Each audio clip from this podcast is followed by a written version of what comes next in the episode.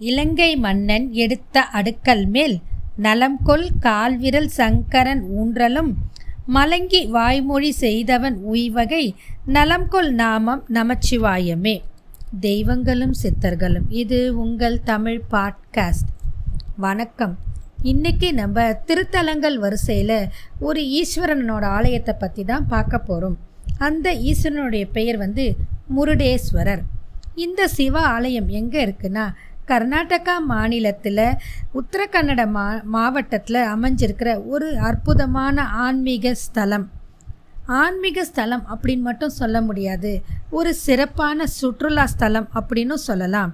இதுக்கு என்ன காரணம்னா சிறியவர்கள் பெரியவர்கள் இளைஞர்கள் வரை அனைவரையும் மகிழ்ச்சி வெள்ளத்தில் கட்டி போடும் ஒரு சிறப்பான ஆலயம் இந்த முருடேஸ்வரர் ஆலயம். அந்த ஊரும் ஒரு அழகான ஊர்.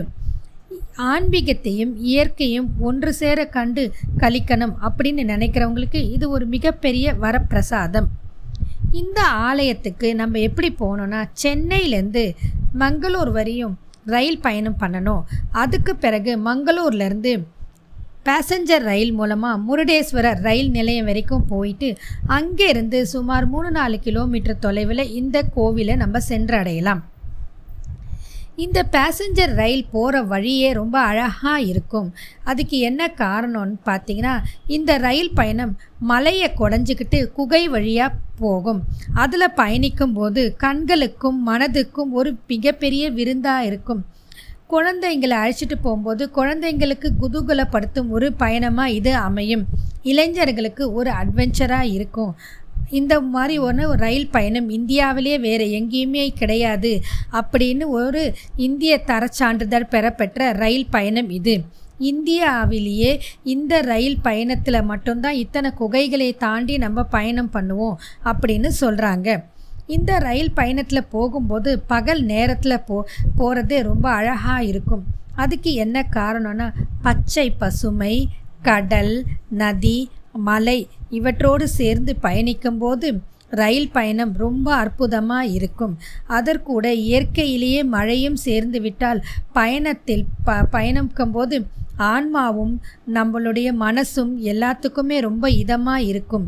அதை போய் நம்ம அனுபவித்து பார்த்து புரிஞ்சுக்கணும். எத்தனை பெரிய கஷ்டம் இருந்தாலும் சுற்றுலாவுக்கு குடும்பத்தோடு போயிட்டு வரும்போது ரொம்ப சந்தோஷமாக இருக்கும். அதுக்கு கூட சேர்ந்தா மாதிரி இந்த ஒரு ரயில் பயணம் இருந்தால் இன்னும் சந்தோஷமாக குதூகுலமாக இருக்கும். அப்படிப்பட்ட ஒரு அற்புதமான பயணம்தான் மங்களூர்லேருந்து முருடேஸ்வரருக்கு வரைக்கும் போகக்கூடிய ரயில் பயணம். அது மட்டும் இல்லாமல் இந்த ரயில் மீது லாரிகளை ஏற்றிட்டு போகிறாங்க பொதுவாக வெளிநாட்டில் மட்டும்தான் இந்த மாதிரியான ஒரு பா நிகழ்ச்சிகள் இருக்கும். ஆனால் வேறு இந்தியாவில் வேறு எங்கேயுமே காண முடியாத ரோல் ஆன் ரோல் ஆஃப் அப்படின்ற ஒரு ரயில் சர்வீஸை இந்த ஒரு ரயில் சர்வீஸில் மட்டும்தான் நம்மளால் பார்க்க முடியும். ரோல் ஆன் ரோல் ஆஃப் அப்படின்னா என்னென்னா ரயில்கள் மீது சரக்குடன் கூடிய லாரிகள் வரிசையாக போகும். இந்த பகுதியில் செல்லும் சாலைகள் மிகவும் கடினமாக இருக்கும். ஏகப்பட்ட வளைவுகளும் அபாயகரமான வளைவுகளும் இருக்கும். அதுக்கு படி போனாக்கா பெரிய பெரிய விபத்துகள் நேரிடும். அதை தவிர்க்கிறதற்காக ரயில்வே துறை இப்படி ஒரு சிறப்பான ஏற்பாடை அமைச்சு வச்சிருக்குது. மலைகள் வழியாக செல்லும் போது அந்த சாலைகளில் லாரிக்கும் நிறைய சேதம் வருது விபத்தும் வருது. இதை தவிர்க்கிறதுக்காகவே ரயில்கள் மீது லாரிகள் ஏற்றி செல்லப்படுகின்றன. இது ஒரு வித்தியாசமான அனுபவமாக இருக்கும். வெளிநாட்டில் மட்டும்தான் நம்ம இப்படி ஒரு அனுபவத்தை பார்த்துருப்போம். டிவிலேயோ திரைத்துறையிலையோ பார்த்துருப்போம். ஆனால் நம்ம இந்திய நாட்டிலே இப்படி ஒரு அற்புதமான சேவை அந்த ஒரு ரயில் பாதையில் மட்டும்தான் இருக்குது. இந்த ரயில் பாதையில் போய் நம்ம முருதேஸ்வரர் ரயில் நிலையத்தை அலைஞ்ச பிறகு அங்கேருந்து சுமார் மூணு நாலு கிலோமீட்டர் தொலைவில் இருக்குது இந்த சிவன் ஆலயம். இந்த சிவ ஆலயம் எப்படி இருக்கும்னு பார்த்தீங்கன்னா மூன்று பக்கமும் அரபிக் கடல் சூழ்ந்து இருக்கும் கண்டுக மலை மீது தான் இந்த கோவிலே அமைஞ்சிருக்கு. இதுக்காக தான் இந்த ரயில் பயணம். குகை வழியாக போ நுழைஞ்சு நுழைஞ்சு போய் இறுதியில் நம்ம முருடேஸ்வரர் ரயில் நிலையத்தை அடைஞ்சு அங்கேருந்து கோவிலை சென்றடையலாம். இந்த கோவிலோட கோபுரமும் சிவனோட பிரம்மாண்ட சிலையும் இந்த ஊர்லேருந்து எந்த பகுதியிலேருந்து பார்த்தாலும் பார்க்கறதுக்கே கண்கொள்ளா காட்சியாக இருக்கும். இந்த ஊரை இப்போது சமீபத்தில் நல்லா அழகாக கர்நாடகா மாநில அரசு அமைச்சு இருக்குது ஆனால் இது பழைய காலத்து கோவில் தான். இப்போ புதுசாக நிறைய கொண்டு வந்திருக்கிறாங்க. முருடேஸ்வரர் சிவன் கோவில் வந்து கடற்கரை ஓரமாக இருக்குது. கடலோட சின்ன சின்ன அலை சத்தமும் இந்த கோவிலில் எப்போ ஓங்காரமிட்டு ஒழிச்சுக்கிட்டே இருக்கும். அத் அதன் காரணமாக இங்கு வரவங்களுக்கு ரொம்ப குதூகலமாக இருக்கும். இங்கே வர பெரும்பாலான சுற்றுலா பயணிகளும் ஆன்மீக ஸ்தலத்துக்காக வர ஆன்மீக பெரியோர்களும் கடலில் நீராடிட்டு தான் போய் கோவிலில் போய் சிவனை சேவிக்கிறது வழக்கம். ஒரு பக்கம் அப்படி அவங்க நீராடும் போது மறுபக்கம் அங்கே வந்து மீன்பிடி பகடு படகுகள் இருக்கும். மீனவர்களும் மீன்பிடி தொழில் செஞ்சுட்டு வந்தாங்க. அப்படிப்பட்டு இயற்கையும் ஆன்மீகமும் இணைந்த ஒரு ஊர் தான் இந்த முருடேஸ்வரர் அப்படின்ற ஊர். இந்த கோவிலுக்கு முன்பே கூட பல மீன் மார்க்கெட்டுகள் இருக்குது இதை மாதிரியான ஒரு சிவஸ்தலத்தை நம்மளால் எங்கேயுமே பார்க்க முடியாது. சிவன் கோயில் க கிட்ட இப்படி இருந்தாலும் அதனால் எந்த இடையூறும் பக்தர்களுக்கு ஏற்படவில்லை. அப்படின்ற ஒரு ஆச்சரியமான விஷயத்தை கர்நாடக மாநில அரசு செஞ்சிருக்கு. அந்த அளவுக்கு சுத்தமும் சுகாதாரமும் இரு கோடுகளாக இணைஞ்சு இந்த கோவிலை பாதுகாத்துக்கிட்டு வராங்க. கோவிலோட நுழைவாயில கடந்ததும் மிகப்பெரிய கோபுரம் ஓங்கி உயர்ந்து இருக்குது. அது எவ்வளோ உயரம்னு பார்த்தீங்கன்னா சுமார் இருபது மாடி உயரம் கொண்ட கோபுரம். உலகிலேயே இரண்டாவது உயரமான கோபுரம் இது அப்படின்னு சொல்கிறாங்க கோபுர வாசலுக்கு ரெண்டு பக்கத்துலேயுமே ரெண்டு யானை சிலைகள் நம்ம வரவேற்குது. அது எப்படி இருக்குதுன்னா ஒரு அரண்மனைக்குள்ளார நுழையும் போது ரெண்டு பக்கம் ரெண்டு யானை எப்படி நம்மளை வரவேற்குமோ அதை மாதிரி இந்த ரெண்டு யானையும் கோவிலுக்குள்ளார நம்மளை வரவேற்கிற மாதிரி ரொம்ப அழகாக அமைச்சிருக்கிறாங்க. கோபுரத்தினோட மேல் பகுதிக்கு செல்ல லிஃப்ட் வசதியும் இருக்குது இதன் மேலே பயணித்து நம்ம கோபுரத்துக்கு மேலே போய் பார்த்தா பிரம்மாண்டமான சிவன் சிலையும் அதன் பின்புலத்தில் ஆர்பரிக்கும் அரபிக்கடலின் பேரழகும். அது மட்டும் இல்லாமல் சிலையின் முன் அமைந்திருக்கும் நந்தி. இதையெல்லாம் பார்க்கறதுக்கு ரொம்ப அழகாக இருக்கும். பசுமை போர்த்திய புல்வெளி இன்று எல்லாமே கண்களை விட்டு அகலாத காட்சியாக இருக்கும். அதனால தான் இதை ஒரு ஆன்மீக ஸ்தலம் மட்டும் இல்லாமல் சுற்றுலா ஸ்தலம் அப்படின்னு சொல்கிறாங்க இந்த கோபுரத்துக்கு பக்கத்தில் நின்று பார்க்கும்போது முருடேஸ்வரோட நகரின் அழகு தென்னை மரங்கள் அப்படின்னு நமக்கு ஒரு வித்தியாசமான புதுமையான உலகத்தை நம்ம கண் முன்னாடி கொண்டு வந்து காட்டி நம்ம மனசுக்கு ஒரு மிகப்பெரிய விருந்தாகவும் இறை இது இறைவனோட சேர்ந்த ஆன்மீக பயணமாகவும் இருக்கும். இந்த கோபுரத்தோட மேல் தளம் நமக்கு மற்றும் ஒரு உலகத்தை காட்டுது. இங்கு வரும் சுற்றுலா பயணிகள் இதையெல்லாம் பார்த்து சொக்கி போவது நிச்சயமான ஒரு விஷயம். இந்த உயரமான கோபுரம் இந்த கோபுரத்தோட உயரம் எத்தனை அடின்னா இரநூத்தி முப்பத்தி எட்டு அடிகள் கொண்ட ராஜ கோபுரம். இது சமீபத்தில் தான் ரெண்டாயிரத்தி எட்டாம் ஆண்டு ஒரு ட்ரஸ்ட் மூலமாக கட்டி முடிச்சிருக்கிறாங்க. அன்றிலிருந்து இந்த இந்த கோபுரம் வந்து உலகின் இந்த இரண்டாவதான உயரமான கோபுரம் அப்படின்னு சொல்கிறாங்க இதுக்கு முன்னாடி இந்த கோவிலை வந்து ஆயிரத்தி தொள்ளாயிரத்தி எழுபத்தி ஏழாம் ஆண்டு புதுப்பித்திருக்கார்கள். அதன் பிறகு ஆயிரத்தி தொள்ளாயிரத்தி தொண்ணூறுலேயும் இதுக்கு சில வேலைப்பாடுகளை செஞ்சுருக்கிறாங்க. அதே நேரத்தில் இந்த கோவிலில் வந்து சுமார் நூற்றி இருபத்தி மூணு அடிகள் கொண்ட பிரம்மாண்ட சிவன் சிலையை அமைச்சிருக்கிறாங்க. இந்த சிலை தான் உலகிலேயே இரண்டாவது உயரமான சிலை அப்படின்னு சொல்கிறாங்க முதல் சிவன் சிலை நேபாள நாட்டில் இருக்குது அப்படின்னு சொல்கிறாங்க இந்த உயரமான சிவன் சிலையை அமைச்ச சிற்பிகள் வேற யாருமே இல்லை. நம்ம தமிழகத்தை சேர்ந்த சிற்பிகள் தான் இரண்டே வருடங்களில் இந்த அற்புதமான சிலையை உருவாக்கினார்கள் அப்படின்ற பெருமையும் இந்த சிற்பிகளுக்கே சேரும். மற்றும் ஒரு சிறப்பான விஷயம் என்னன்னு பார்த்தீங்கன்னா இந்த சிலை மீது சூரிய ஒளி எந்த நேரமும் விழும்படி அவ்வளோ அழகாக இந்த கோவிலை அமைச்சிருக்கிறாங்க. ஆரம்ப காலகட்டத்தில் இந்த சிலை மீது தங்க முலாம் பூசப்பட்டிருக்கு. அப்போ இந்த கோவிலை போய் பார்க்கும்போது சூரிய கதிர்கள் சிலை மீது படும்போது அப்படியே தக தகவன்னு ஈஸ்வரன் தங்கத்தில் மின்றா மாதிரி இருந்திருக்கு. காலப்போக்கில் கடலில் இருந்து வீசிய கடல் காற்று உப்பு காத்து தொடர் மழை காரணமாக தங்க முலாம் பொலி விழுந்திருக்குது. அதன் பின் சிறிது சிறிதாக அழிஞ்சும் போயிட்டுருக்குது. இப்போ வந்து வேற நிறம் பூசி இருக்கிறாங்க என்னதான் வேற நிறம் பூசி இருந்தாலும் பார்ப்பதற்கு சிவனின் காட்சி கண்கொள்ளா காட்சியாக இருக்கும் அது மட்டும் இல்லாமல் பல புயல்களையும் சேதாரங்களையும் சந்தித்து இருந்தாலும் சிலை இன்றும் கம்பீரமாக நிலைத்து நிறுத்து நமக்காக தரிசனம் கொடுக்கிறாரு இந்த ஈஸ்வரன். இந்த ஈஸ்வரன் வந்த கதையே ஒரு வித்தியாசமான கதை. இந்த ஈஸ்வரனை வந்து ஆத்மலிங்கேஸ்வரனும் அப்படின்னும் அந்த உள்ளூர் மக்கள் சொல்கிறாங்க அதுக்கான காரணம் என்னன்னு பார்த்தீங்கன்னா முருதேஸ்வரன் கோவிலில் நவீன கட்டடக்கலையில் கட்டப்பட்டதாக இருந்தாலும் இதனோட வள வரலாறு வந்து ராமாயண காலத்திலேயே தொடங்குது அப்படின்னு சொல்கிறாங்க ஒரு முறை ராவணன் என்ன செய்கிறான்னு பார்த்தீங்கன்னா ஈஸ்வரனை நோக்கி கடுந்தவம் இருக்கிறான். ராவணன் என்னதான் ஒரு அரக்க குலத்தில் பிறந்த அசுரனாக இருந்தாலும் ஈஸ்வரன் மீது பயங்கரமான பக்தி கடுமையான சிவனுக்கு தவம் புரியக்கூடிய ஒரு சிறந்த அசுரன். அதற்காக தான் ஈஸ்வரர் பட்டமே ராவணனுக்கு வழங்கப்பட்டதாகவும் சொல்கிறாங்க ராவணன் மட்டும்தான் அசுரர்களையே ராவணேஸ்வரர் அப்படின்னு அழைக்கிறாங்க. இந்த ராவணனுக்கு ஒரு மிகப்பெரிய ஆசை. அது என்ன ஆசைன்னு பார்த்தீங்கன்னா சிவன்கிட்ட இருக்கிற ஆத்மலிங்கத்தை எப்படியாவது அடைஞ்சிட வேண்டும் அப்படின்னு ஒரு எண்ணம் வச்சுது. யாராலையுமே முடியாத அளவுக்கு ராவணன் பயங்கரமான சிவ பக்தி மட்டும் இல்லாமல் கடுமையாக சிவத்தை நோக்கி தவம் புரியக்கூடிய ஒன்றும் ஒருவர். அப்படிப்பட்ட அவர் கடுமையான தவத்தை ஈஸ்வரனை நோக்கி புரிகிறாரு. நெடுங்காலமாக அவர் நான் தவம் புரிஞ்சுக்கிட்டு இருக்கிறாரு. இதை பார்த்த ஈஸ்வரன் ராவணனுக்கு காட்சி கொடுக்கறதுக்காக இறங்கி வராரு. அப்போது ராவணன் கிட்ட பார்த்து அவரோட தவத்தை மெச்சி உனக்கு என்ன வரம் வேண்டும் அப்படின்னு கேட்குறாரு அதுக்கு ராவணன் என்ன சொல்கிறாரு சக்தி வாய்ந்த ஆத்மலிங்கத்தை எனக்கு கொடுக்க வேண்டும். அது எனக்கு தருவீங்களா? அப்படின்னு கேட்குறாரு அந்த ஆத்மலிங்கத்தில் அப்படி என்ன மிகப்பெரிய ஒரு சக்தின்னு பார்த்தீங்கன்னா அந்த ஆத்மலிங்கம் யார்கிட்ட இருக்கோ அவங்களுக்கு அழியாத வரம் இருக்குமா?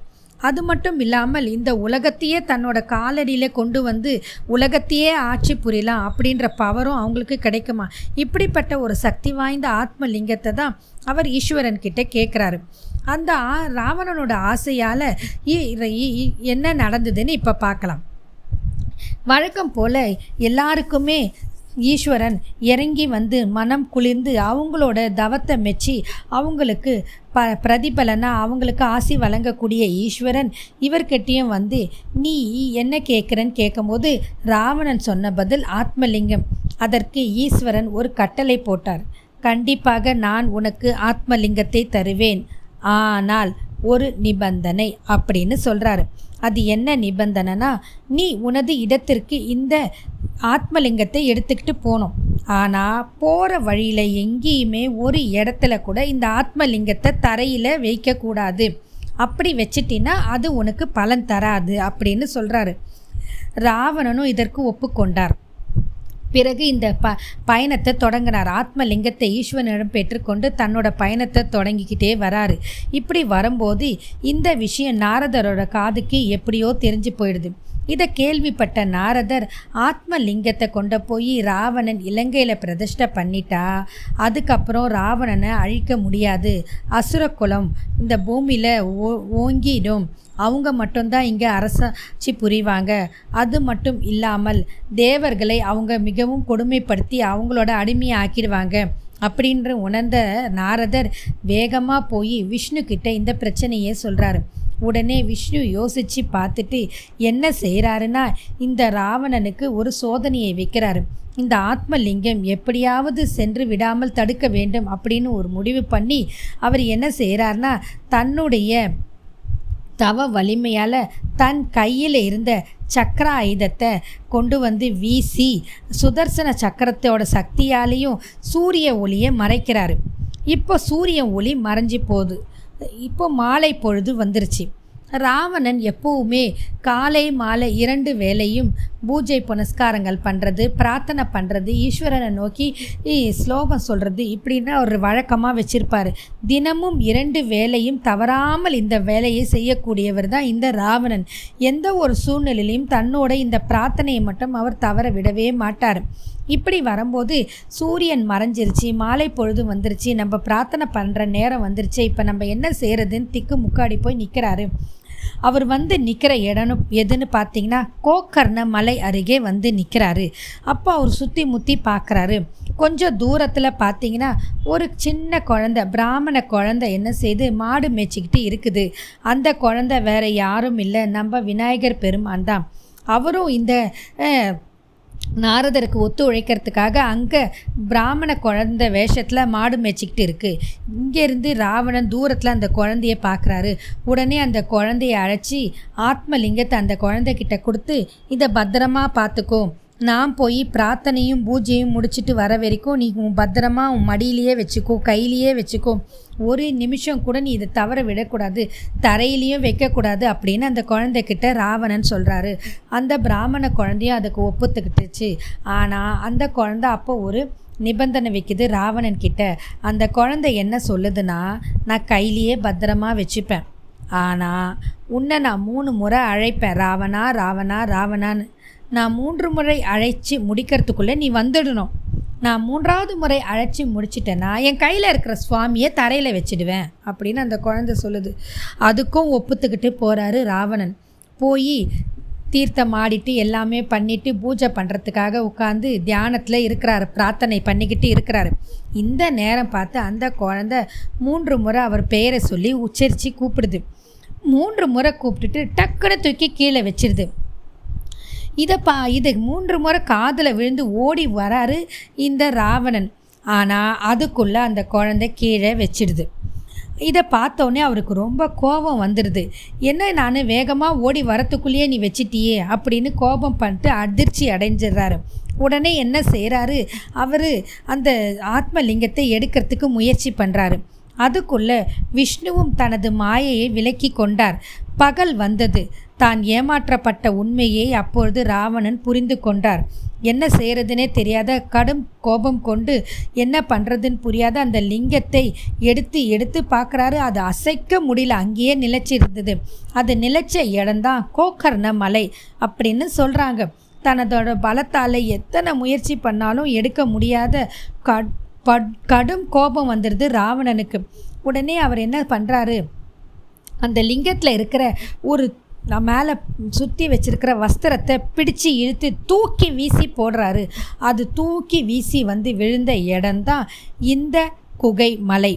இது வந்து சுமார் கோக்கர்ண மலையிலேருந்து முப்பத்தி ரெண்டு கிலோமீட்டர் தொலைவில் இருக்குது. கடற்கரை ஓரம் அமைஞ்ச கண்டூக மலை அப்படின்ற இந்த மலையோட பெயர். இங்கே வந்து இந்த வஸ்திரம் விழுந்த இந்த இடத்துல தான் ஈஸ்வரன் கோவில் கொண்டு இருக்கிறார். அதனால் இது சுயம்பு லிங்கம் அப்படின்னு சொல்கிறாங்க இந்த ஈஸ்வரனோட பெயர் இதன் காரணமாக தான் முருடேஸ்வரர் அப்படின்னு வந்துச்சு. முருடேஸ்வரர் அப்படின்னா அகோர உருவத்தில் இருக்கக்கூடிய ஈஸ்வரன் அப்படின்னு சொல்கிறாங்க இந்த நிகழ்வை விளக்கக்கூடிய அற்புதமான சுதை சிற்பங்களும் கோவிலின் மேற்பகுதியில் பார்க்கலாம். சிலையின் கீழ் குகையில் இதை ஒரு கண்காட்சியாகவும் வைத்திருக்கிறார்கள். அதையும் நம்ம அழகாக சுற்றி பார்க்கலாம். அவ்வளோ அழகாக சுத்தமாக பராமரிக்கிறாங்க கர்நாடகா மாநில அரசு. இவ்வளவு பெரிய கோவிலில் நம்ம சுற்றி பார்த்துட்டு வந்தாலே நம்ம மனசுக்கு ரொம்ப சந்தோஷமாக இருக்கும். அது மட்டும் இல்லாமல் இந்த கோவிலில் தினமும் சிறப்பான அன்னதானமும் நடைபெறுகிறது. அது மட்டும் இல்லாமல் பலவிதமான சேவைகளும் நடக்கிறது. அது என்ன சேவைன்னு பார்த்தீங்கன்னா மாதம் மாதம் வர சிவன் ராத்திரி மகா சிவராத்திரி அதெல்லாம் இங்கே ரொம்ப சிறப்பாக கொண்டாடுறாங்க. இதன் காரணமாக தான் இது ஒரு ஆன்மீக ஸ்தலம். இப்போ வந்து இது எப்படி சுற்றுலா ஸ்தலம் அப்படின்னு பார்க்கலாம்.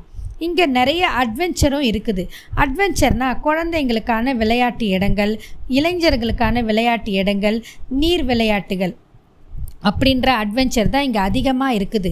அது என்ன நீர் விளையாட்டு அப்படின்னு பார்த்தீங்கன்னா வாட்டர் ஸ்போர்ட்ஸ் இங்கே ரொம்ப சிறப்பான ஒன்று அது மட்டும் இல்லாமல் இங்கே வந்து ஸ்பீட் போட்டிங் டால்ஃபின் போட்டிங் வெளிநாட்டில் மட்டுமே இருக்கக்கூடிய ஸ்கூப்பா டைவிங் அப்படின்ற ஏராளமான நீர் விளையாட்டுகள் இந்த இடத்துல அமைச்சு இருக்கிறாங்க இது குழந்தைங்க இளைஞர்கள் எல்லாரையுமே கவரக்கூடிய ஒரு சுற்றுலா ஸ்தலம். இதன் காரணமாக தான் இது சுற்றுலா ஸ்தலம் ஆன்மீக ஸ்தலம் இரண்டும் ஒன்றே சேர்ந்த ஸ்தலம். இது பார்க்குறதுக்கு ரொம்ப அழகாக இருக்கும். ஒரு முறை இந்த கோவிலுக்கு போயிட்டு வந்தால் குழந்தைங்க ஒவ்வொரு முறையும் கூட்டிகிட்டு போகக்கூடிய சொல்லக்கூடிய ஒரு சாகச நீர் விளையாட்டுகள்லாம் இங்கே நிறைய இருக்குது. இதோட சீசன் எப்போன்னு பார்த்தீங்கன்னா அக்டோபர் மாதத்துலேருந்து மார்ச் மாதம் வரைக்கும் தான் இது சிறப்பான ஒரு சீசனாக இருக்கும். அப்போ போயிட்டு வந்தால் இது ரொம்ப அழகாக இருக்கும். அப்போ நம்ம இந்த போய் தங்கிட்டு மனசையும் உடம்பையும் சுத்தப்படுத்திக்கிட்டு இறைவனோட அருளோட நம்ம அனைவரும் சுகமாக இருக்கணும்னு சொல்லிக்கிட்டு இந்த பதிவோ இதோடு நிறைவு செய்கிறேன். மற்றும் ஒரு பதிவில் சந்திப்போம். வாழ்க வளமுடன்.